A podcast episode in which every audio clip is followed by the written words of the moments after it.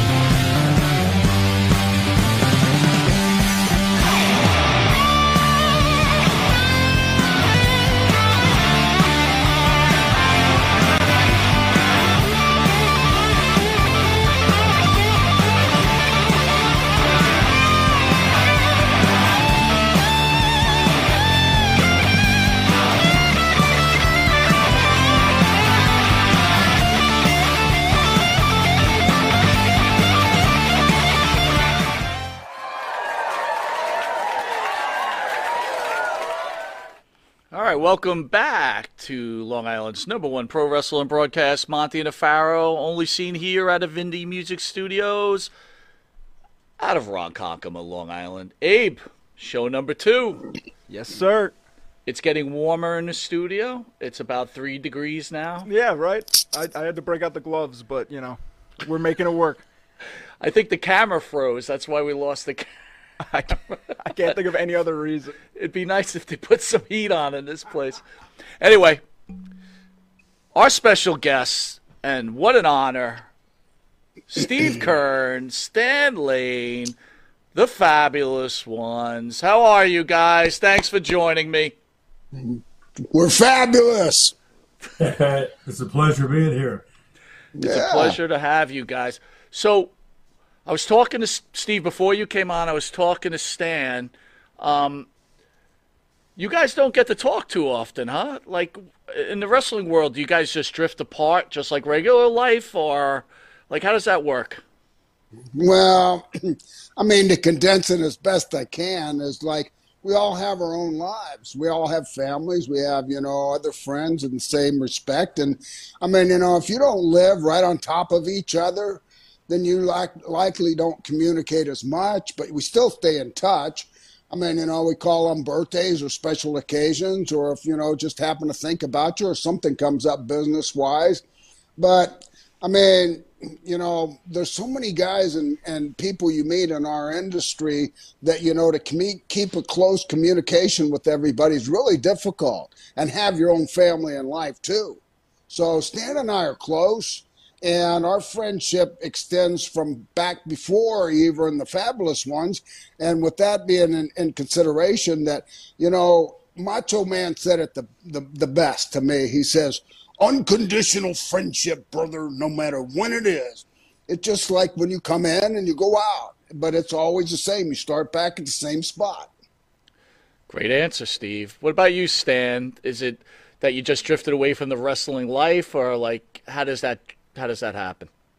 You know, I, I think on my end, I believe it goes back to my my childhood because I was I was the only child and uh, didn't have any brothers or sisters, so I'm kind of used to being alone, and um, I, I don't mind being alone. I can entertain myself with you know doing some stuff, uh, whether it's here in my music room or or on the golf course or whatever. So I, I'm, I've been, I kind of regret it now, to be honest with you. I, I should have maintained better contact with a, a lot of guys in the business, but I, I was the same way with my uh, 20 year uh, offshore powerboat broadcasting career. I don't really maintain a, a, whole lot of contact with those guys, and I probably should because we're only here once for a, short while. And uh, it, if I could, I could go back and do it over again, I, I would probably change that. I think a lot of us would feel that way. I mean, and especially in the wrestling world, I think it's a little bit different, and you guys could correct me, but you know, you have your real life, like Steve had just said, and your family, but then you have your wrestling family, and you guys build probably a more powerful bond than even like a, a regular sh- schmo like myself. Um, so when you lose your your your your your partners in the wrestling business, like you know, Stan, you with Bobby Eaton, um, you know, or Steve, you just mentioned Randy Savage. How does that affect you guys? Uh, Steve, if you'd answer first. Okay, are you talking about passing away? Yes, sir. Or you, or you just can't find them anymore? no, just I mean, pass, you know, passing away. Okay. Okay, I just want to make sure I get it straight because that you know Bobby was my partner too, and and you know both Stan and I love Bobby, and to me I put him in the top five, in my opinion, of the best wrestlers ever to ever step in the ring. Maybe he wasn't like a greatest speaker or whatever, but as a guy that could work and you could always depend on, there was that was a guy that I would put up there with Curt Hennig, and just there's only a category of about five that I'd say that. Mm. But losing them, you never lose them. I'll tell you, as as a matter of fact, if you were to look at my phone and look through my contact list on my phone, you would see every one of them that's gone that have passed away still in there. And I've had a couple people looking at, you know, sometimes a contact say, Hey, you still got Dusty in here? And I go, Well, yeah, I'd feel guilty if I erased them. I mean, you know, they're still active in my mind. It's like, you know, reality is that they could still be alive as close as some of us are. As we're separated by miles, we're separated by families and time. So hmm. I try not to think about them as gone.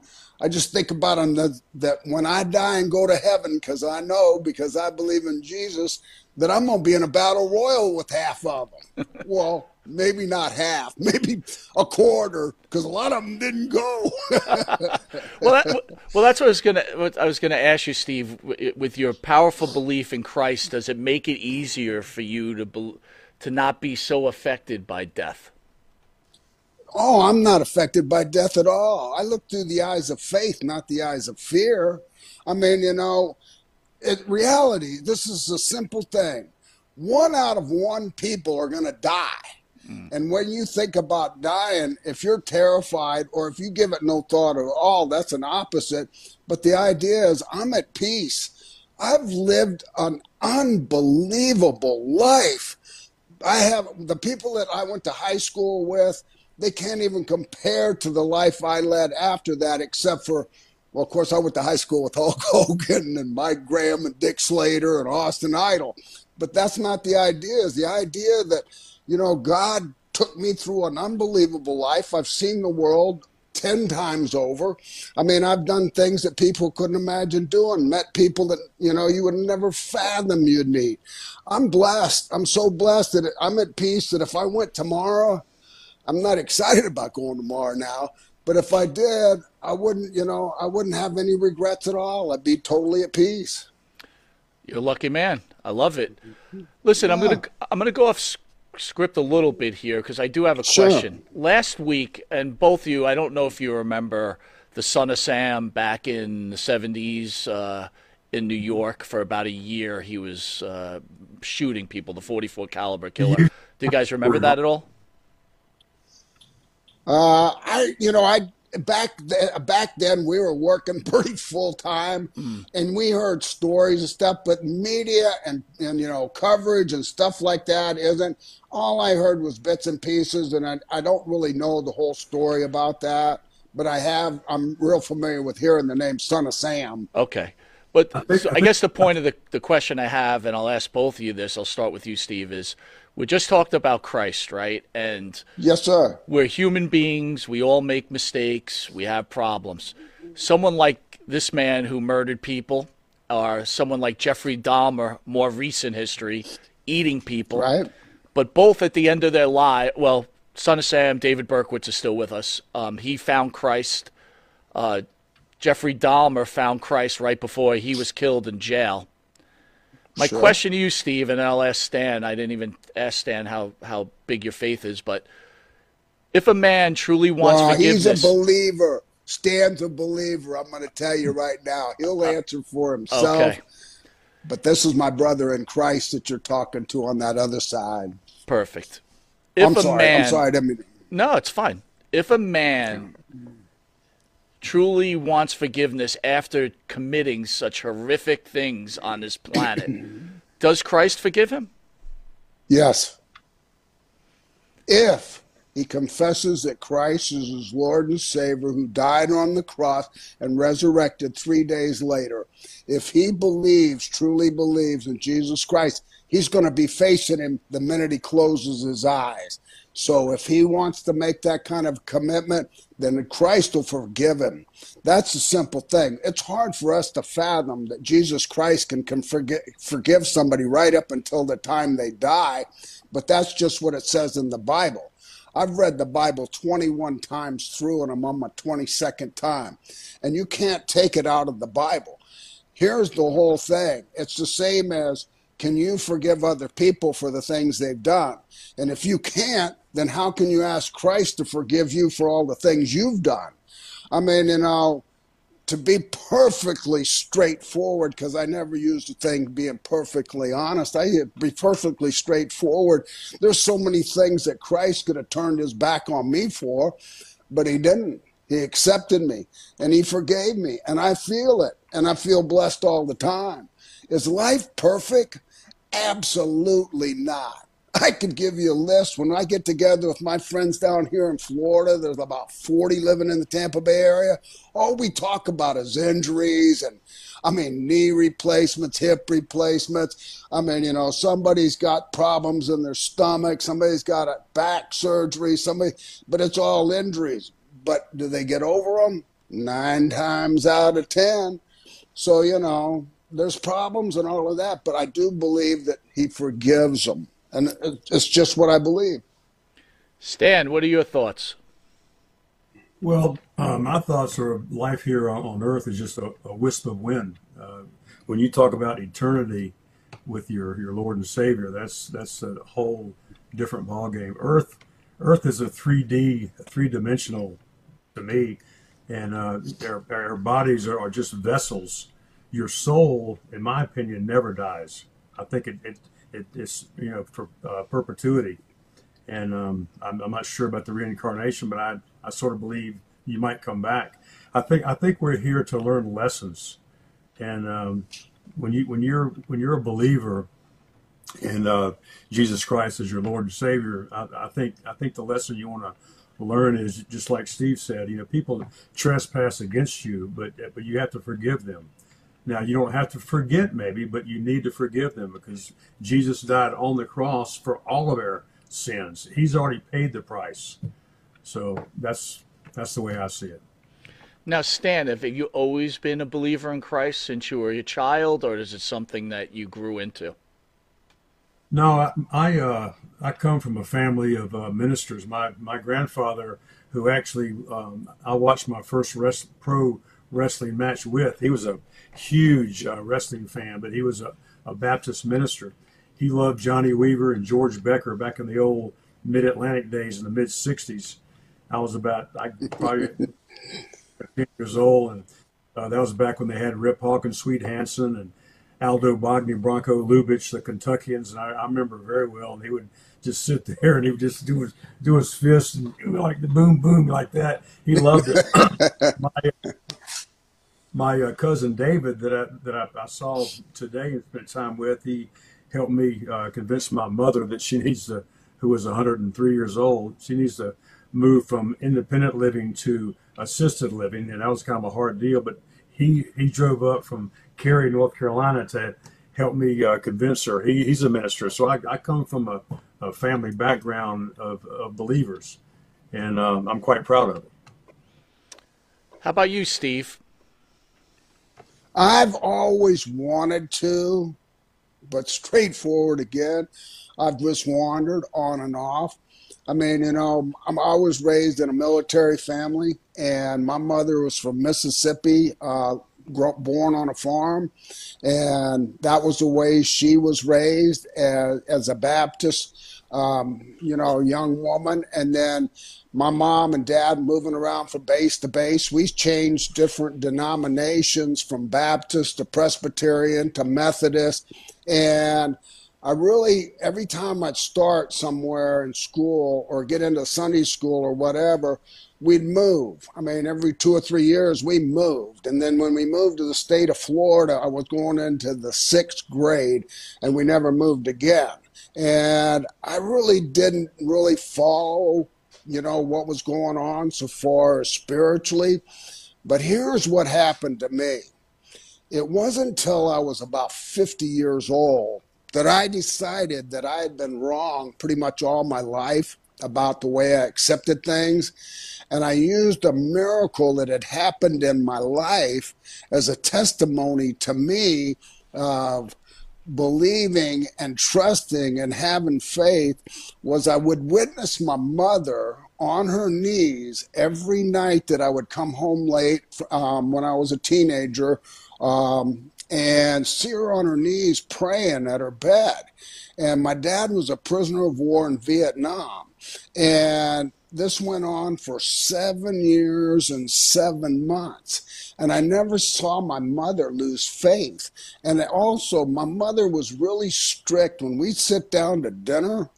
If we were, if we'd start to eat before she'd say grace, she'd cut a promo on me. And I mean, you know, after a while, I kind of resented it a little bit when I got a little bit older. And I'm going, you know, mom, you got to have to say grace every time. I said, can't we say it once for the day? I mean, you know, I kind of was resenting it. I went away to college. Um, and I went to Mississippi College in Jackson, Miss right out of Jackson, Mississippi. It's where uh, Ted DiBiase lives now. It's Clinton. And when I was there, they had a evangel evangelistic thing going on, and I went to it, and everybody was accepting Christ, and I accepted Christ, and I never felt nothing. I didn't see no magic. I didn't feel no magic. So it kind of just went in and out. But then around 50 years old, all of a sudden I had this brainstorm as how did I survive all of this? From the time I started in the wrestling business to where I was at now, towards later, towards the end almost of my wrestling career, I said, How did I survive this? And then I started rationalizing and said, Wait a minute, there's only one answer. And here's the way I looked at it. I said, when I was in my 20s, I'd say, man, I'll never live to be 30. I mean, the life I'm living, I ain't to live to be 30. I'm to be in a car accident, a plane accident, something. Then I got to 30s, and I'll never live to be 40. Then I'll never live to be 50. And then all of a sudden I'm 50 and I'm going, man, I sure hope I live to be 60. And it's my whole change of attitude. But it was ex- actually surrendering and I've got a great pastor down here in the state of Florida that just retired from a huge Baptist church called Idlewild Baptist Church. And I went and listened to him preach. And I took my family, I've got a wife and two children, and we went.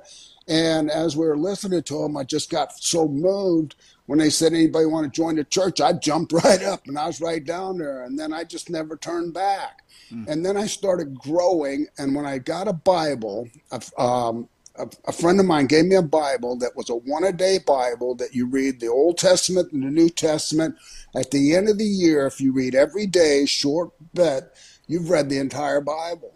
And I got turned on because I've never read a whole book in my life. And now I'm reading the Bible. And then I just couldn't stop putting it down. And every day got better and better. And since then, I'm in. I'm, you know, I've been in. Stan, do you think like both you, both religious as I am, but do you think uh, problems with this country stem from the lack of religion that's going on in this country right now? Absolutely. I think that the probably the majority of people have turned their backs on Christ. And I think a lot of people is they probably don't realize it now that don't follow, you know, politics things. I'm not talking about watching Mockingbird mainstream media, which is just nothing but mind control programming. I'm talking about people are actually worshiping a God, but, it's Satan. I think there's a lot of uh, Satanists around the whole world now, and I think there's going to be some shocked people. And I hope and pray it's this year because we've been enduring three or four years of just uh, chaos. Everything's upside down. I'm hoping this year will be a, a year of revelation, and uh, I, I, think people are going to have to turn back to Christ in order to save the world. I think it's gotten that bad. I think when we, when we find out what's been going on with all these missing children and all all kinds of just underhanded, uh, dark stuff. I'm talking witches and warlocks and all kind of crazy stuff. I don't want to get too deep into it, but but I, I think yeah, absolutely. I think people need to turn back and turn their faces back to Christ. And you guys thought we were going to be talking about wrestling. I bring the fabulous ones on, and you. well, actually, this is a better subject than wrestling right now. More people need to hear this and testimonies than they hear, need to hear old wrestling stories. But sometimes that's what people want to hear too. So no, I, we got I, uh, plenty of stories too. I I know you do, and I and honestly, thank you for your candidness. Right, it takes a lot to uh, stand up for your beliefs, and especially in today's cancel culture society. So I commend both of you for being so honest about your well, beliefs and your here, thoughts. Here's the thing. Here's the thing. All the glory to God. First of all, it's not me and Stan and our message. It's all the glory to God. We're not doing this to gain any popularity or anything. We're just telling it like it is. And, you know, people that don't want to hear it, you don't think that I'm persecuted for righteousness, the life I led?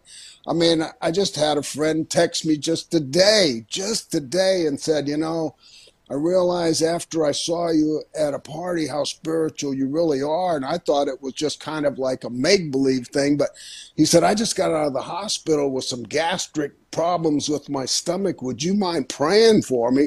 He said, because I feel like you really are in touch. And I was like moved, but at the same time, I tried to explain it to him. It's not me. I'm a messenger. All I am is a messenger. I'm not you know, a pastor. I'm just somebody that realizes the truth. And I'm going to say it in the Bible twice. In Matthew and in Luke, it says, Acknowledge me publicly. And this is Jesus. Acknowledge me publicly, and I will acknowledge you before my Father. Like Stan said, eternity is a lot longer than this blink of an eye on earth. And I'm planning on acknowledging him every time I get a chance. So that's where I'm at. Yo, Steve, that that leads me to a tough question for you. Then, right? You you trained sure. with the great Graham family. Um, Eddie certainly was a tough guy, and they didn't take any crap, right? They they tested you. From what I again, I'm just a fan, going off what That's I okay. understand. Um, so I guess, and I don't know if you were part of it, but you know, you guys beat up on a lot of guys when they were training. You tested a lot of guys and actually physically hurt them.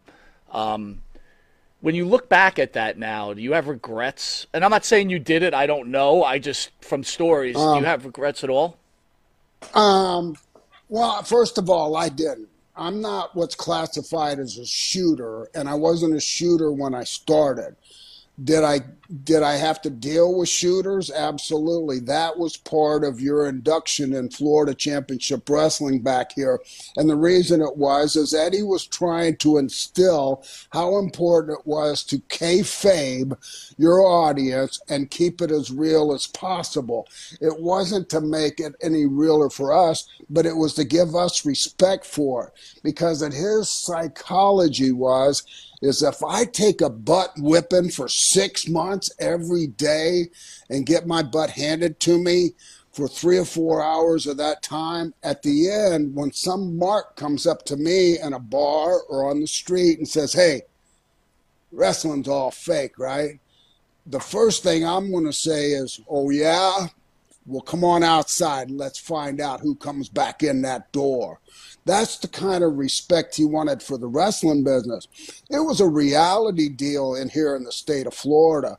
We weren't trying to sell entertainment. When I started in the wrestling business in 1972, we were appearing in front of the same audiences 52 times a year. Every week, we were showing up and we had to keep them interested in coming. We were the same category as a magician. You knew it wasn't real, but you just can't figure it out. Well, Eddie walked that fine line of reality and being entertainment. Dusty Rhodes was the first and probably one of the very few that really got successful here in the state of Florida with a little bit more entertainment value. But Dusty had an, a gift of gab and charisma that crossed racial lines. Dusty had uh, no heat no heat whatsoever, even as a baby face with anybody in the audience. They loved him, no matter if they're black, white, yellow, or polka dot. And and he got and the crowd. And here's the opposite. Jack Brisco was one of the greatest baby faces in the state of Florida. You could not see through his work, but he had heat because he was so damn good looking that guys would be sitting in the audience with their wife or their girlfriend and he'd look at their girlfriend and look at him and say, Man, I wish you looked like Jack Brisco. and now Jack hadn't done anything, but they hate Jack Brisco's guts like they used to stay when me and Stan were wrestling. They'd say, Hey, I wish you looked like Stan Lane. And I'd start laughing because I was the only one over then. I'm just kidding. He's Stan, a good looking man. He's a good guy. Stan, what yes. makes you become a pro wrestler? What how does that even happen? Yeah, well, you know, like I said a little while ago, my, my granddad got me started on it, and I, I started watching it, you know, like older. And um, uh, when I saw uh, Ric Flair, I, I, really identified with him because I've been a lifeguard uh, during, during the summer months uh, and stuff, and, and I like that that whole look, uh, like the the, the muscles. I like the tan, the blonde hair, you know, beach look, and and and the girls. when I heard Flair do his do his promos, you know, you like, you know, it's gotten to the point where I, I, can walk into any bar in the country and women pass out. I mean, when I heard that stuff, I just thought, God, this is so good. I, I'd love to do this. the way the way it, it, kind of worked out was it, it was funny because I was uh, I was living at Myrtle Beach in the summer of 78 and i was the, the doorman the head bouncer at the hottest nightclub down there called mother fletcher's and, and i worked part-time uh, at the myrtle beach hilton in the morning uh, doing room service. And, and i got a, an order uh, for four bloody marys flair room 1106 or whatever it was and i went up and knocked on the door. The door opens and it was Ric Flair. I went, Nature Boy and uh, we started talking and stuff and off and, and and I was all pumped up then too, you know, and had kind of the same look. And uh, uh, Greg Valentine was down there at, at the same time too, but I think they just wrestled um, in Conway, and I think that night they were going to wrestle in Myrtle Beach actually, or, or somewhere somewhere close in South Carolina. So they they were staying over for a couple of days in Myrtle Beach, and I, I got them I got them to come down to Mother Fletcher's and be the, the guest judges for our world famous wet T-shirt contest. So that's how, how we hit it off. It, just it was just fate. It's just being the old adage, being in the right place at the right time. Wow. Steve, back to you. Um, we talked about the Grahams. How close did you stay with Mike Graham before his passing? Well, here's the thing. I mean, I spoke at his eulogy, and um, I, you know, a lot of people were misled in the state of Florida, and even the ones that we went to school with and grew up with, because that they kind of like from the wrestling business and being on TV every Saturday and Sunday, and then at the all these the live events and stuff. They thought Mike and I had become best friends, and we were friends. And I owed the Grahams a lot because that they started me in the wrestling business and gave me the opportunity. And I mean, you know, but here it is. This is it wasn't like a sugar coating. I mean, I didn't start in the wrestling business as a second generation wrestler. I was just friends with the second generation wrestler. And I had to leave and I had to move on. And I went from territory to territory while Mike stayed here. So our friendship separated by miles and by territories and by experience. And by the time I would come back periodically and work the state of Florida, I had changed levels on the ladder. And what I mean by that is, there's a ladder you climb up, and your first five years in at this industry and those uh, that generation was about five years. You're green, and to get any opportunities or breaks, you almost had to be a second generation wrestler or a family friend or something because of the nepotism in the business. And I just kind of went out on my own and made it on my own. But I came back later on when Stan and I split up, and I was trying to diversify and get out of wrestling because I just didn't want to be an old wrestler. I was trying to learn something else to support my family. I mean, you know, Mike and I are still around each other, and I mean, you know, we did some business deals, and you know, Mike's gone, so I don't need. to try to say anything bad about anybody that's gone, but we weren't as close as I am with Stan or mm. I am with today. I call Ted DiBiase. I've known Ted 50 years. He's turned 70 today. I mean, you know, Brian Blair lives a mile from me. I mean, you know, there's so many Jerry Brisco's right here. That's one of my mentors that he just sent me a thing, want me to go to side splitters and hear some jabroni comedian that probably won't make me laugh, but I'm gonna go because he's 77 and I don't know how much longer he'll be around. So you create so many relationships and so many friendships. People identify and say, "Well, you must have been really close with him, or you must have been really close with him." Well, sometimes it's just what's perceived by what's presented to people on television or magazines, or even just you know, um, walk alive. high school friends thought me and Mike would be best friends forever. Well, I mean, you know, we were friends in high school all the way through high school. But the reason I really liked Mike when we were in high school because he was rich. I went to a really, I went to a really poor high school. I mean, I mean, my high school parking lot was like 55, 57 Chevrolets and all these old beat up old cars.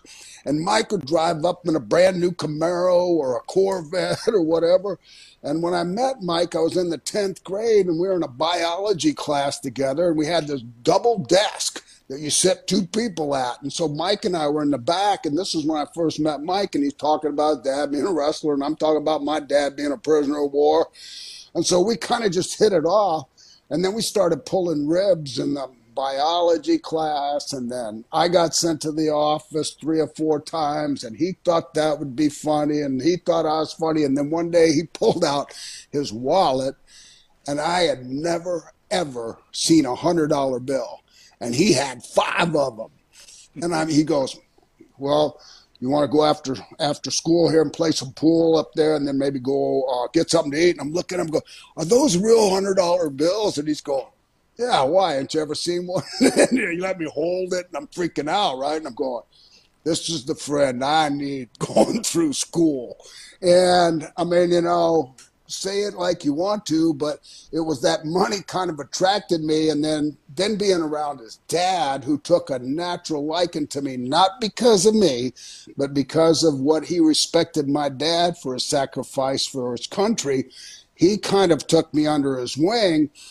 And then they kind of attached me to the family, and now I'm on a yacht I mean, you know, I'm in the fastest speedboats in Tampa Bay. I'm in the fastest cars. I mean, you know, and money was no object. And I never paid for a thing from the 10th grade on. So then Mike and I grew close through that kind of a relationship. Hmm. So there's a video out there from Dutch Mantell. You know, Dutch has a pretty popular podcast now at this point. He does pretty well for himself. Right. You guys Good are for him you guys are an iconic tag team, but in one of Dutch's videos, Dutch says that Stan or Steve, as an individual, really weren't getting over. Now, I want to revert back. We had Kevin Sullivan in the studio. I'm a WWE guy, right? Grew up in the Northeast. Steve Keirn, according to Sullivan, and I'm sure it it's true that you were this close to be put in the Bob Backlund position. So for someone that at that level and being considered to become that champion, I would think you were pretty over. But this is Dutch's opinion on the video. And he says, You really couldn't draw a dime together uh, alone, but when you got put together, it was gold. So, Stan, would you agree with Dutch's comments? Well, yes and no. I mean, uh, before before the Fabulous Ones started, um, I was I was the Georgia junior heavy uh, single. I was also the I had the U.S. Uh, uh, championship belt that I took over to uh, Japan for, for, five weeks. I wrestled against uh, Fujinami in the Salt Palace main event. So I, I, I would, you know, maybe if you're going to compare me or Steve to to big singles guys like you know Hulk Hogan or or Stone Cold or something, yeah, I, I would say I, I am lower. But um, I mean, speaking of mid card guys, you know, to me Dutch was always a mid card guy, and and I, I like Dutch. I'm not trying to knock him. Dutch Dutch did, you know did some booking. I, I never was interested in booking, but as far as as on the card, I mean, you know, pot calling the kettle black. Steve, your thoughts on that comment? Sure, I got an easy one. Here's my my whole thing about wrestling. Wrestling is an opinion. Everybody has an opinion, and it's all different. No matter where you're from, what you've witnessed, what your experiences are, what your knowledge is, you formulate an opinion. Who do you think's good? Who do you think's bad? Who do you think can do things? Who do you think doesn't have a chance? And and Dutch is formulating his opinion on his knowledge of Stan and I pretty, pretty much from being just in Tennessee. When we both went into Tennessee, Jerry Jarrett was totally lost on what to do with us. He knew he had money because that he stole me and Kevin Sullivan from Jim Barnett at the Omni in Atlanta and we were working an angle on TBS, and they wanted to see how effective TBS was to go to territories that was a first nationwide show. And so Kevin went first, and then I followed into Tennessee. Well, one of the things I'd already heard about Tennessee was you don't want to go there. You'll never get over Lawler or Dundee. And so when he asked me at the Omni would I come, I said, Nah, I heard you know all of these things about how political it is there. That you know, I, I, that's just not my style. NWA style was pretty strict wrestling at that time. Now, like Stan, I had held the world junior heavyweight title and dropped it to Fujinami and Sapporo. That was when I was supposed to go be the world champion up in WWF.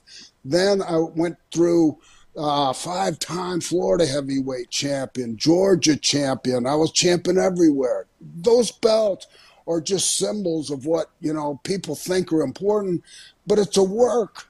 It's a work. I mean, I mean, no matter how many titles I've held and everything, the bottom line is, is Dutch Mantell didn't wrestle in the state of Florida when I worked an angle with Bob Roop and we sold out every place in the state of Florida, and Dusty Rhodes was the only person that could do that. And Dusty put me over by saying, Well, baby, the only boy that can put anybody in seats in this business down here in the state of Florida is Steve Keirn.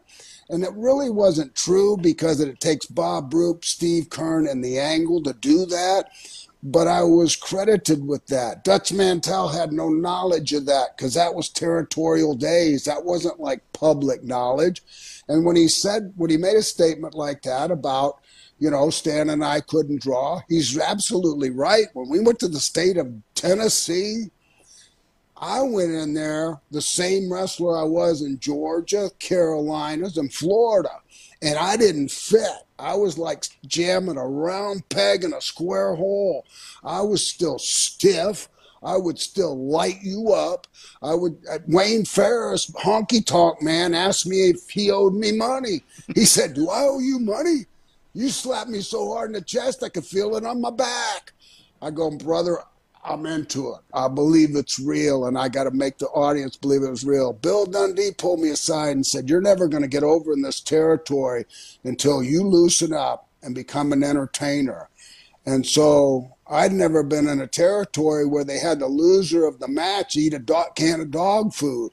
I mean, I, to me, it was kind of like a lot of jokes.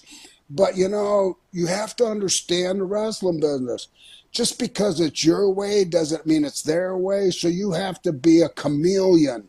You have to change colors. And exactly what I did. And I went from a serious wrestler to all of a sudden now I'm doing midget high spots. I mean, you know, and I mean, people loved it, but it was almost like the psychology was there is they want to be, they want to laugh and have fun. And then when they turn up the heat, turn it up and then then that makes them mad at the heels, and then the baby faces come back. And the advantage Stan and I had, first of all, wasn't Stan and I.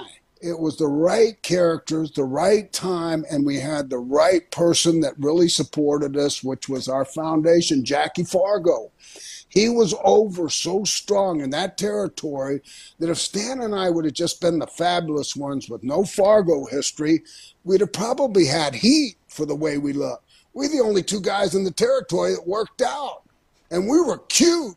and, and when we were men, we weren't little boys.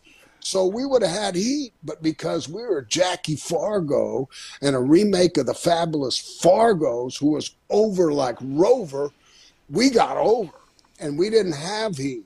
I mean, you know, and and guys like Dutch and other guys will always have their opinion.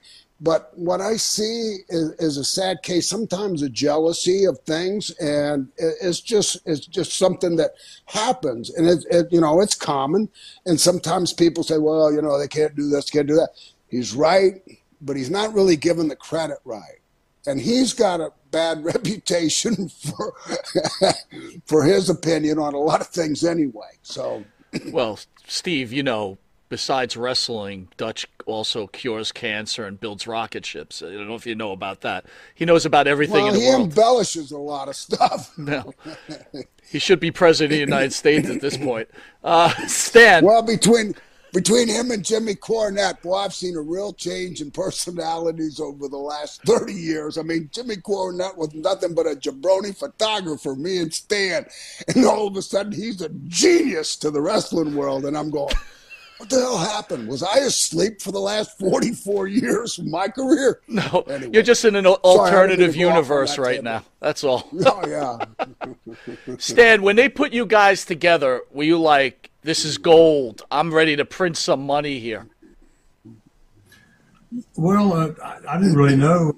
Um, you know, uh, Jerry Jarrett approached us and, uh, you know, laid it out to us. And, and, you know, Steve and I both, as Dutch said, I think we were like – mid card guys there. So I was I was just ready to do whatever you know I could to help the territory, but also to put more money in my bank account. So I I, I thought it, it, was a great idea.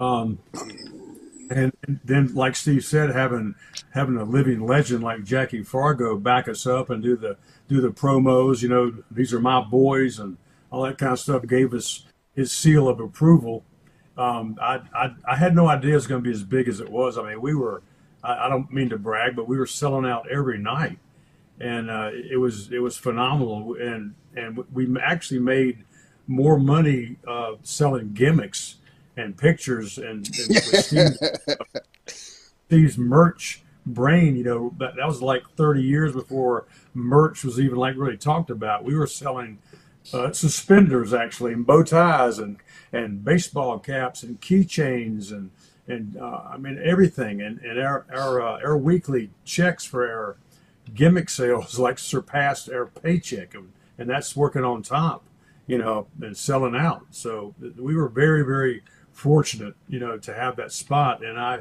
I give all the the praise well not not only to my Lord and Savior but I give a lot of praise to Jerry Jarrett who in my opinion was was a, a, a, genius as far as wrestling. He he had a, a brilliant mind for, for the business, and uh, I miss that guy too. He he was my my favorite promoter. Yeah. So, would it be fair to say to both of you guys, you guys were the first ones to really do these vignettes or these music videos? Is that correct? That's right. So you it guys, was right when that, it was right when MTV had just come out. That's where it all came from, and it was Jerry Jarrett's idea, and he used his production people. And I mean, you know, Stan and I, Stan was more.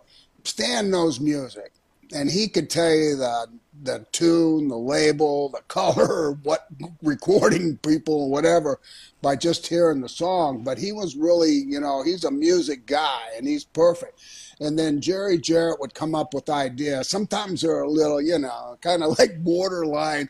I mean, when I ran FCW and had the developmental, I mean, those that talent that's up there in WWE now that went through me, you know, I'm, I can not tell you how many times they showed up a fabulous ones pictures of me and Stan looking like two gay guys from San Francisco standing on the top of a cake or something, and they go, "Hey, coach, what's this all about?" I said, "Man, it's a long story, bro. It's a long story." I said, "You know, that that picture right there made me and Stan enough to buy two Corvettes, a '65 and a '63 or whatever. Stan new cars too. I when he said, "Hey, this is a good car. Get this one," said, we had auto traders every day in every city. That was what we read in the car. And we bought cars with our picture money and just had so much, you know, extra money. And it got a little heat too. But imitation, like, is flattery and look how many tag teams spun off of us. And there's, there's a book. I got a book over here in my bookshelf right here. It talks about the tag team era and how Stan and I started that whole trend and everything, and with the music videos. And what it did was it sparked ideas for other teams. And when I'm never jealous. I mean, you know, I always looked at it like, well, it's one thing to be the beginning and it's the other thing to be an imitation. So I said, yeah, whatever. Whoever's successful, go for it. So let me ask you about these video shoots though, right? So when sure. you look at them, the total the total 80s, right?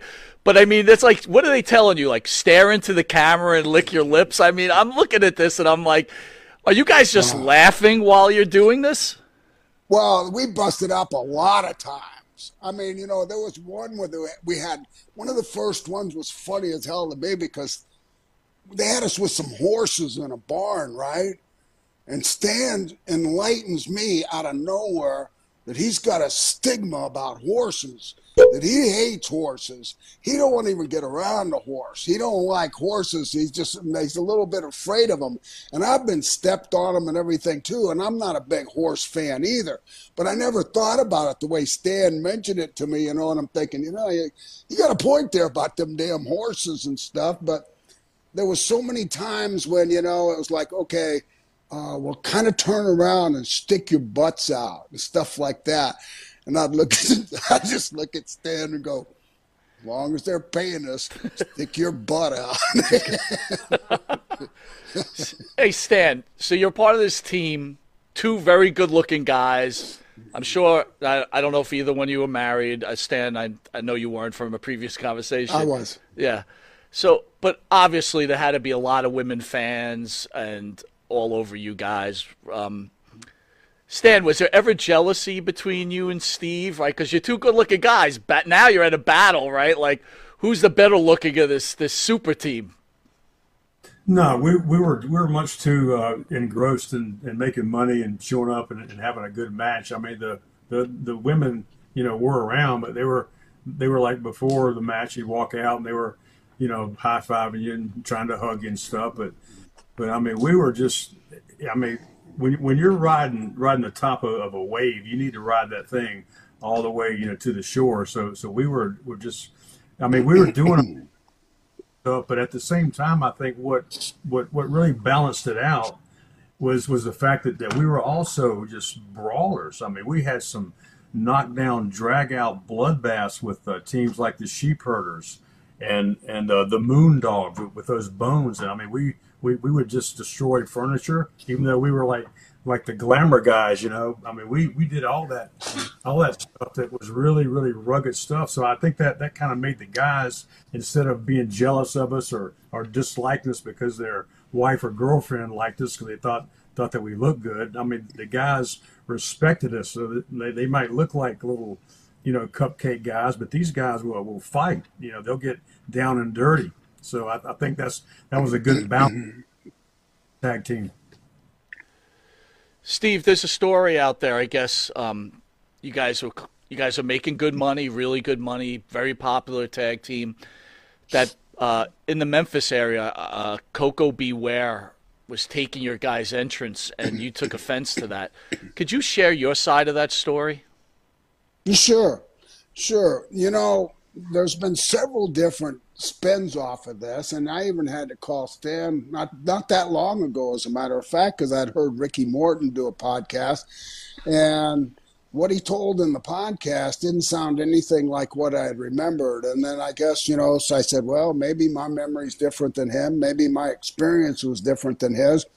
But here was the thing I was taught in, in my industry by my mentors who were Jack Brisco, Harley Race, Terry Funk, Dory Funk Jr., and Hiro Matsuda that if you had anything that you're protecting, example, your finish, and I use a sleeper hold in the state of Florida. So if anybody used a sleeper hold, they needed to not use a sleeper hold in the matches before me. Your character or anything like that, which weren't really that established back in I first started, but when we developed the fabulous one, well, Koko came out and he did a character called Stagger Lee. And we just broke out with the fabulous ones. And now here we are in with top hats and bow ties and the sequin tuxedo. And here comes Koko out and does the Stagger Lee, and he's doing the same thing. He has a white tuxedo coat on, a bow tie, and a top hat. Well, I was I was not only insulted, I felt like that it was like stepping right on what we're trying to dilute and what do, and it, what that does is it dilutes what we're doing. Well, we had to travel from um, Memphis to Nashville. And we were in Nashville. And when I walked in the dressing room, it was a small dressing room in there, and there's a little stall shower in the corner and a toilet. And, you know, I was pretty worked up by the time we got there. And I backed into that stall shower and I started confronting Koko And I started asking him questions. Now, the conversation, I can't verbatim tell you. That's 40 years ago. But I can tell you that I was heated and I was letting him know I wasn't happy with him trying to do the same thing we're doing with our new characters. And it was infringement on what we were doing. Anyway, I sucker punched him. And I did, and I admit it. And that's just that's just me. I mean, you know, if I'm going to win a fight or if I'm going to be in a fight, I'm not. People aren't going to ask me who started the fight and all that. They're just going to ask you who wins or loses. Well, this is what, in my knowledge, that I remember about the fight was that I sucker punched him, and then we locked up and we fought, but we didn't go down. Neither one of us went down on the floor. We hooked up and we kind of got tied up, but everybody was trying to break it up almost right away. And anyway, now Koko's really screaming and yelling at me, you know, and saying, I'm not afraid of you and calling me names and all of that. And I just looked at him and I said, okay, well, let's just finish it. We squared off. We, we went at it again. But here was the end results. And this is the best I can remember. And this is what I always weigh it on. When it was over, neither one of us had a mark on us. Neither one of us had really gone down and gotten hurt. Neither one of us had kind of quit or said, "That's enough. I've had enough." Nobody had pulled one of one of us off of the other one. I never looked at it like I did anything to damage Koko. I didn't beat up Koko, but I never felt like Koko beat me up either. So it was kind of like the difference is, is the fight that Orndorff had with uh, Vader there. I mean, Orndorff beat Vader relentlessly, and he looked like Elephant Man when it was over to me, that was a fight. But that's the kind of growing up I had. I mean, Koko was not my first fight, but it wasn't one that I'm proud of or one that I won. I never kicked Koko's butt. Here's the deal Koko's a born again Christian like I am. And when he got the Hall of Fame award um, with WWE, I was an agent there. Koko out of nowhere walked up to me, and we had worked a hundred times. Even when I was Skinner, I worked with Koko there. Never even mentioned that fight. And Koko walked up to me and said to me, he said, I'm sorry.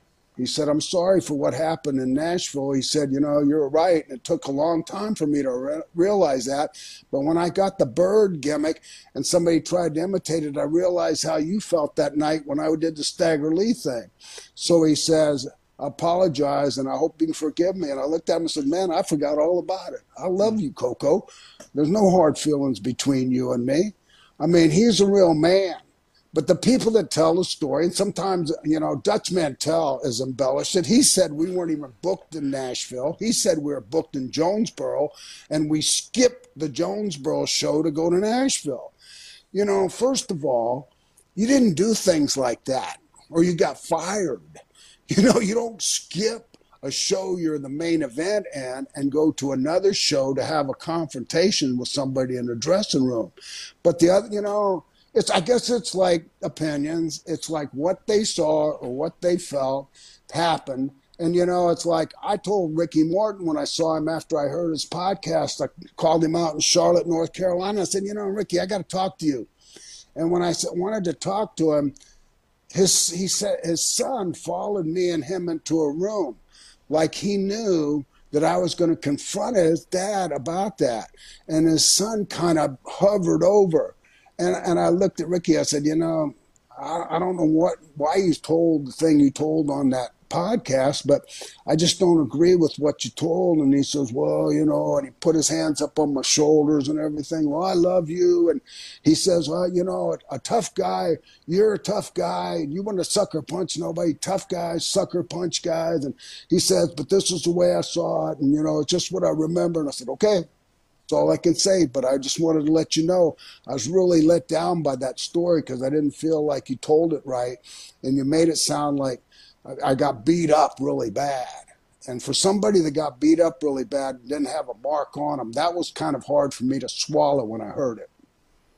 That's my you. story. Good for you, Steve. I love it. It's just what just what I remember. I mean, you know, Stan was right there.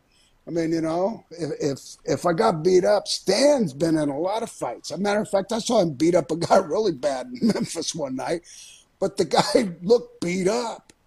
And I almost wanted to say, you know, like when Ricky Morton said, I, got beat, I want to say, have you ever been in a fight? I mean, you know, who's ever looked at a picture of the Rock and Roll Express and said, well, these look like a couple of tough guys"? yeah. Stan, do you concur with Steve's side of the story?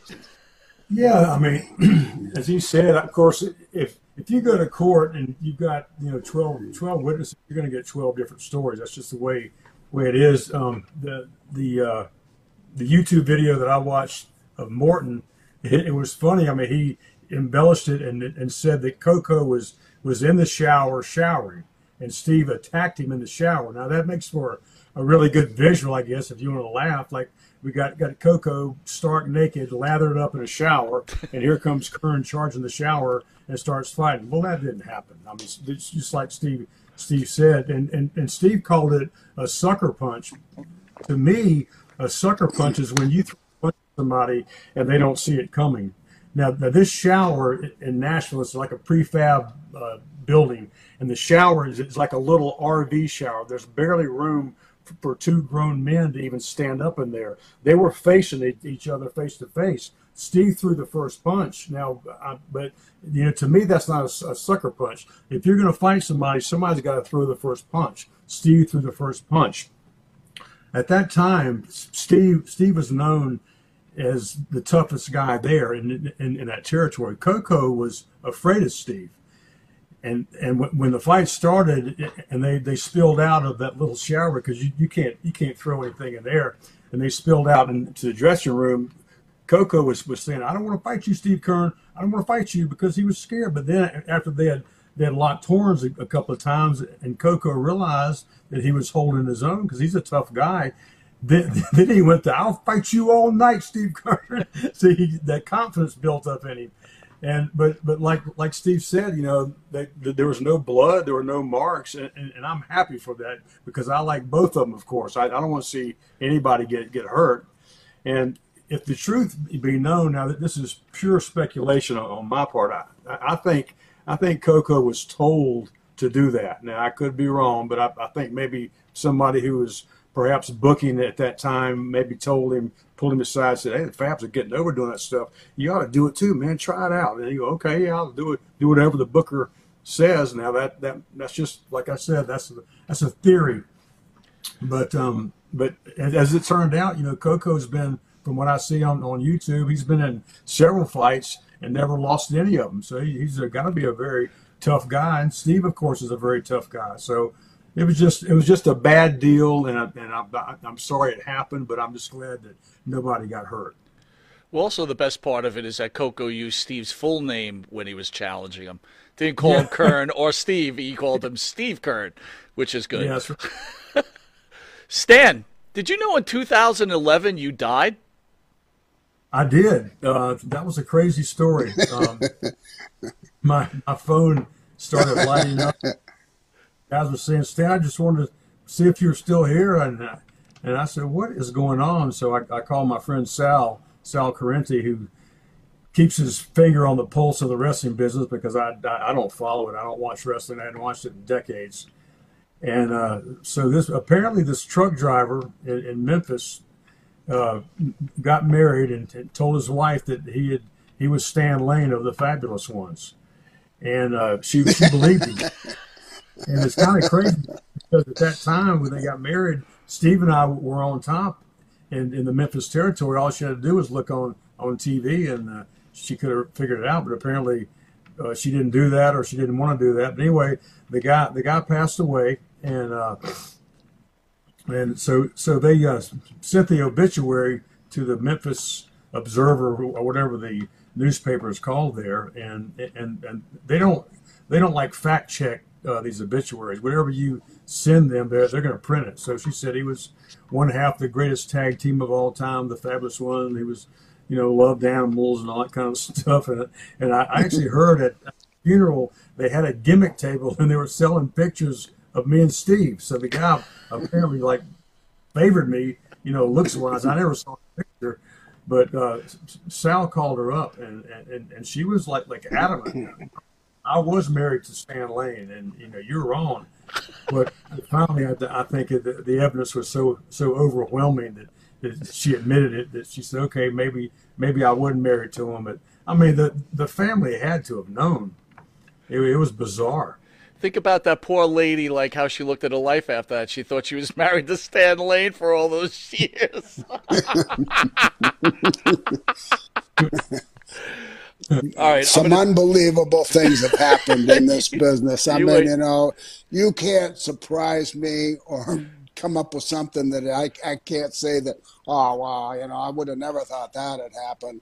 I mean, you know, when I ran the FCW thing and the talent that got developed there, there was a lot of times when I'm thinking, you know, wow, this is going to be tough for you. And now I'm looking at them and they're making millions of dollars and I'm going like, things really can surprise you. But you know, things like what happened to Stan. I mean, I just heard that same story about Stan dying again, and I'd heard it a few times, but I heard it just the other day, and and um, a guy was talking about saying that you know they were t- really saying Stan was dead, and it didn't come to me that Stan had died, so I never really heard that story. But at the same time, what a I mean, you know, you hear about movie stars that are always told that you know they, somebody says, "Oh, they died" or whatever. I mean, I heard that Tom Tom Hanks died a long time ago or something, you know, and then I saw him on TV. I said, "Man, I thought that guy was dead." I mean, you know, so it's not unusual. I mean, people have a tendency to wander in their own mind sometimes, I guess. So I'll ask both of you this question where does the where do the fabulous ones rank in the greatest tag teams of all time? Well, if you ask us, Uh oh, got a little frozen, Steve. All right, Stan, you're on. They froze up. oh, he's back. no, no, I got an answer because I'm a realist, but at the same time, I mean, you know, I, I don't underplay us, but you know, Stan has his side too. So let Stan tell you. Well, well, Steve, you kind of froze up. What was your answer? You froze there for a well, second. Well, my answer is there's just too many to put a label on the greatest tag team. I mean, you know, there's just endless. I just uh, I sent Stan a, an art rendering just that I saw on face uh, Facebook just today, and it was the Road Warriors opponents, and it's got the Road Warriors in an art rendering, and they're facing all of these tag teams, and they're the, some of the greatest tag teams of all times, and they're looking back at them, but a lot of those tag team people are really close friends of mine. And I was sending it everywhere to the guys that are still alive, going, hey, you might not have seen this, but, you know, they honored you, you know, and just being the Road Warriors opponents or whatever. But it was a montage. And then when you see all of that, I mean, you know, I look at it, we were a great tag team and I and I love being partners with Stan, and we were very successful. Were we the greatest? Well, who would ever know? Because that it was just limited to a couple of territories. Mm. We never really went on the mainstream WWF back in the day. We never hit the big WCW together. We would have been prior to the little miniature guys like the Rock and Roll Express and uh, the Fanics or the Fantastics or whatever they were. We were prior to the Midnight Rockers, but we were more mature. We were more manly looking. So, but we were still in our 30s, which made us really young. Eddie Graham told me when I started, wrestling fans would not accept me as a serious butt whipper until I was 30 plus and I had a few dings on me. Like I had taken some beatings to achieve my experience in that ring. And now I'm a veteran. And that always made sense to me. So it depends on the era you're talking about and it depends on the comparisons. But when I think of Jim the Anvil Neidhart and Bret Hart, and when I think about, I mean, DiBiase and Mike Rotundo, and I, you know, there's just so many tag teams out there demolition the road warriors. I mean the list is endless. So there were, i say there was a lot of great tag teams. I don't say we were the greatest but i said we held our own and we had respect from all of them because guess what we ended up working with 90% of them. And if we didn't have respect, they wouldn't have sold us. They wouldn't have worked with us. And they, you know, they wouldn't have been gentle on us. I remember working with Dr. Death and Steve Williams, Steve Williams and Jim um, Knight. I mean, um, uh, what's his name? Hacksaw Jim Duggan. We went to Oklahoma to work for Bill Watts and here we are, the fabulous ones, and we come in there to work against the two toughest guys in the territory. And I mean, you know, it's like, uh oh. I mean, you know, this is going to be a night when somebody's just going to jerk us around. And they worked with us and gave us the utmost respect. And, and you know, we bounced all over and put them over and everything like that. But back, back in our era and the territory things, everybody was really, to me, a great worker. I mean, you know, you, you never had to worry about that. If somebody was a lame worker, it was a one or a two in the whole territory. Well, I Steve, mean, set me straight on something. You mentioned the Road Warriors. Again, we all know the sure. stories when supposedly they were supposed to drop the AWA titles to you and Stan. Being an old school guy, if that story is true, why did you accept the fact that they wouldn't follow the promoter's rules? Because that's not the way I was raised. I wasn't raised to go to the, ring and go against the guy that's paying me and not do what I'm told. I'm a soldier. I'm a soldier that works for an army general. The army general pays me. And whatever the army general asks me to do, I'm going to do it. And if he asks me to get beat, then I'm going to do it. And I'm going to do it to the best of my ability to make my opponent look better. That's the whole nature of the wrestling business. It's what happens is guys' egos get in the way and they really start believing that there's something that they're really not. The business is a work. I mean, you know, the Road Warriors were very difficult to deal with, but it was mostly Hawk, and he was kind of hot headed, but he was just very green. And he's working with guys that are veterans that are willing to do anything in the ring, but we're not willing to change the finish on a territory from the boss from what we were told to do when we came into the ring. I'm not willing to relinquish and go along with them. They're not paying me. And I know that when I come back from that dressing room, I'm going to have to answer for that. So uh, you guys are supposed to go over what happened. You lost. well, they told us to. What do you mean they told you to? You, you mean to tell me now the other team tells you, hey, man, we don't want to lose tonight, so you're losing? What? well, that's kind of how it happened. I mean, you know, me and Stan are bouncing around. We're on cloud nine. We didn't see this many people in our whole career in this um, uh, Minneapolis Coliseum and everybody's freaking out. We don't even know what we are now. We got chaps on, we got bow ties, we got Japanese stuff on, we got every kind of gimmick that we own. We went out there, we weren't even sure what we were at that time, just trying to be like entertainers. And now we got two guys that are telling us, "Oh, just do it our way and nobody gets hurt." Hmm. well, I'm in another world when I start. I'm bouncing around, feeling the ropes. I'm looking for holes in the mat. I'm looking for things that are going to hurt me. And I hear that, and my first response is, What? I don't know if I heard that right. Right? Am I deaf? Did I just hear we're not doing it? And if we do it your way, we won't get hurt. And then mm. I, I made the mistake of getting up there and go, What'd you say? And then boom, next thing I know, I'm getting beat up for about the next 10 minutes. And it just, you know, it snowballed, but we outsmarted them. We sure did. Whenever I tell Stan, hey, pack your bag. We're not going back to the dressing room. We're leaving straight from the building. Stan would just look at me and go, uh oh, what are we going to do now? I don't know, but we'll figure it out as we go. I mean, you, it's a it's a battle. You know what wrestling is? Wrestling is reality. It's a play school game of king on the mountain for money and the real deal your income. And you're playing king on the mountain your whole career. You're always trying to climb the mountain to get farther up the card. And halfway up, people are pulling you by the legs, trying to pull you down, whether it's talking about you in cars, whether it's creating rumors about you, whether it's putting you down, oh, he had horrible matches, oh, I can't work with the guy, whatever it is, but you're fighting that battle the whole time. Once you get on top of that mountain, now you're just trying to kick everybody off that's coming up after you.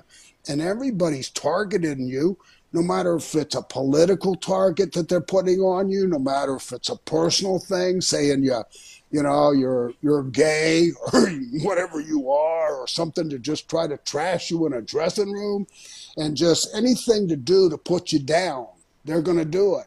So you're playing king on the mountain the whole time. Road Warriors, they were just another obstacle, but I loved them. I got along great with them, except for when we had turned on them. And two nights, Hawk wanted to kill me. But other than that, we hugged all the hmm.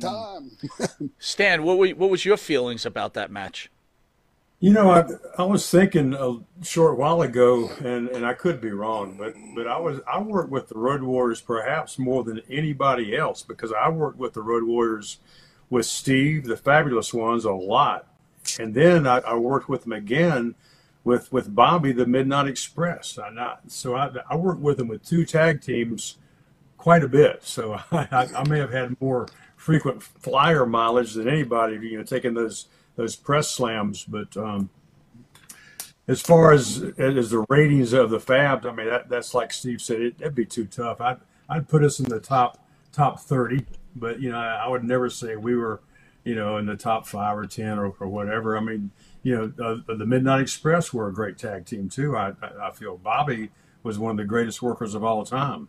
But um, absolutely, uh, the Road Warriors, uh, they just they never really grasped the fact that you know to get heat, you, you can't go out there and tell the fans, the people in your, your interviews that, that you're going to kick somebody's butt, and then you go out there and you kick their butt. Well, that's not that's not being a heel. That's being a baby face. You told them what, you're going to do, and you did it.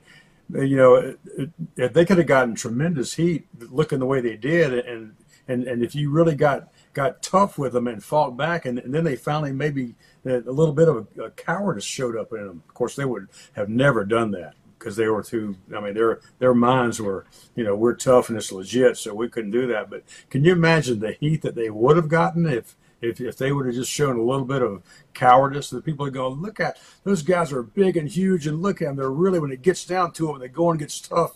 You know, they, they got a little bit of wimp in them, but that, that never happened. They they they finally, I think, kind of smartened up towards the end. And, and they were both great guys. You know, we, we got along good with them, but we had a few little run-ins. But you know, all in all, all in all, they were they were nice guys. They just they just believed their their gimmick. They were both bouncers, I think, at a, a nightclub, and they they fought a lot. And they just said, well, you know, in real life, you know, the fabulous ones couldn't beat us up in real life. Well, you know what? Wrestling is not real life. Wrestling is make believe. It's mm-hmm. fantasy. That's what you got to give the people the fantasy. They come there after after working five days a week, and then they want to want to immerse themselves in that fantasy world, and it's and you gotta you, you gotta play your part. And uh, you know, Hawk and Animal had, had a hard time not playing the part of we're legitimately tough, and we're always going to be tough, and we're going to win every match we get into, and nobody's going to beat us. It's a great point. It's a great point. So we're towards the end. I want to thank you for this honor. Real quick, I was talking to Stan before the show, and Steve, you know, you're, you're doing the circuit. Uh, legends like yourself, you know, are now getting the flowers and the opportunity to make some, you know, meet you know meet the fans that adore them and thank them like you like both of you, um, and you know, you get you're getting some decent paydays for it, which is well deserved. So I'm bringing on a promoter who's bringing you guys in K- the K-Fame. There's your there's your man Eric Sims there, Steve. How are you guys? Hey, Eric, a face a face only Jesus would love. Um, so Eric wants to promote your guys' uh, next signing before we get off the air. So we're all right, Eric. Old... Hey, how are you? How are you, Steve? And Stan, pleasure to meet you. Good to see you. So, pleasure. So we're doing an old school autograph signing down in um, Winston-Salem, North Carolina on February 3rd, and we're going to reunite the fabulous ones for the first time in a long time at um, we're going to do it at the Cook's uh, Flea Market, uh, Battle Axe Toys booth M M50, and uh, we're going we're gonna reunite not not only not only Steve Keirn and Stan Lane, but we're going to bring in Dr. Tom Prichard, also do uh, right. fabulous one in Heavenly Bodies. Uh, you know reunion over over there, and hopefully a lot of fans show up, and uh, you know we're gonna have a good old time for uh, for a couple hours on Saturday, February third. Looking forward to it, Eric. It's going to be great seeing seeing Tom again. I, I, don't see Tom all that much. I've seen Steve a, a lot more, but but uh, the Heavenly Bodies were, were, were trendsetters in Smoky Mountain Wrestling for a while, and, and when I finally uh, retired when I'd had enough of driving up and down those mountains and Smoky Mountain, and, and it got I'd gotten tired of those people in Harlan, Kentucky, and Hazard, Kentucky, threatening to stab me with a knife. I I, I backed away and I gave my oh, the good old days. To, to, so let me help you out here a little bit, Eric. So, for the fans that can't actually get to the event, is there a possibility they may be able to get a signed autograph of this iconic tag team? Absolutely. I have tons and tons of fabulous one photos. I have um, heavenly body photos. I have singular shots of them all. I even have a hat. I even have the bow tie that they're going to sign. I got, what the hell? I got the gloves. I I am fully prepared for this for this sign. So I spared no expense. I've got. Let me see that. Let me see that hat. Listen, it's the best. It's the it's the best that I can afford that Amazon can give me in bulk. That's a black Irish hat. It looks like it. It looks like something you would have got in New Jersey. Hat, that looks like a Laurel and Hardy hat there, Steve. Yeah. I don't even know what that is. That's, that's what it looks like on, on, uh, on, Amazon. God damn it! It's a you know for for the price that I want to pay, it's. Uh, you know, easy to sign up there. They can, they can sign the bow. They can sign the bow ties, and they can they can sign and inscribe the gloves. You know. Absolutely, I'll sign everything. You see what you are missing out on, Stan? you see what you're missing out on. last time I was with Eric. Not to, not to mention, was... also Steve also did Skinner in WWE, you know. So we have we have the Bowie knife. You know, we have we have we have more of them to sign sign too, you know. Uh, That's what I was going to say. Last time I worked for him, I was signing Bowie knives. Now I'm signing uh, Laurel and Hardy hats. There you it don't matter. Listen, how, how, does this look? How does this look on me? Let's see if I can. Let's see if I can put this. Well, that's good enough here. Should I put the yeah, gloves we'll put on? that hat on. No, put you know what? Wait a minute. You. you. know what I just found out? If you guys have a six-man tag team you could call yourself the flabberous ones, right? If you had That's Eric to your team. yeah, yeah, yeah, there you go. Because you know, if you if you remember, if you look at the if you look at the photos, right, like, you can see them suspenders, gloves, and I got other pictures where they're wearing hats. You know.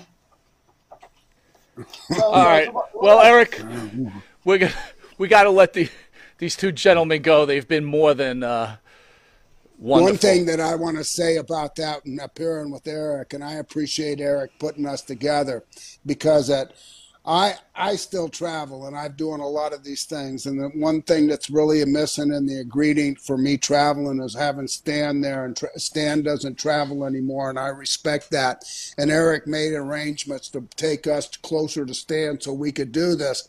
But this was a compliment to me personally because this might be one of the only opportunities I get to be with Stan because if unless a promoter puts us together, for us to be uh, make an appearance together, it's got to be up there close to Stan. And so this might be one of our last opportunities to actually appear together as the tag team, the Fabulous Ones. And if you look at our original Remco dolls now, I mean, when we when we when those first came out, those action figures, I was so I was so um, impressed and I was so honored and I was humbled. But I went and bought them all at to- Toys R Us, and I've even had Stan sign several of the ones that I kept that weren't you know unwrapped or whatever. But I went on eBay and looked at the price. I bought them for like four ninety five a piece in Minneapolis when they first came out, and I've seen them as high as fifteen hundred dollars. Mm. So a real true collector and a historian for pro wrestling that would have an opportunity to have Stan and I sign something together. First of all, it's a blessing from God Almighty that we're both still alive and healthy and can do this kind of a thing.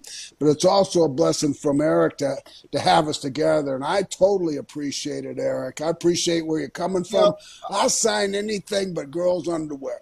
That's the only thing I'm drawing a line on. You know, I, I, I, worked with Steve back in December for the first time, and I got I got to say, it you know, it, when you're working with different talent, it you know it's you know it's a feeling out process the first time because you know it's just you don't know how they're going to be and this and that. And the minute he got in the car with me and he just started talking and telling stories, and I said to myself, this is going to be one of the best trips ever. And you know, I, I got to say, it was one of the best tours I've had because my God, just being on the Thank learning you. tree of Steve was like, just unbelievable.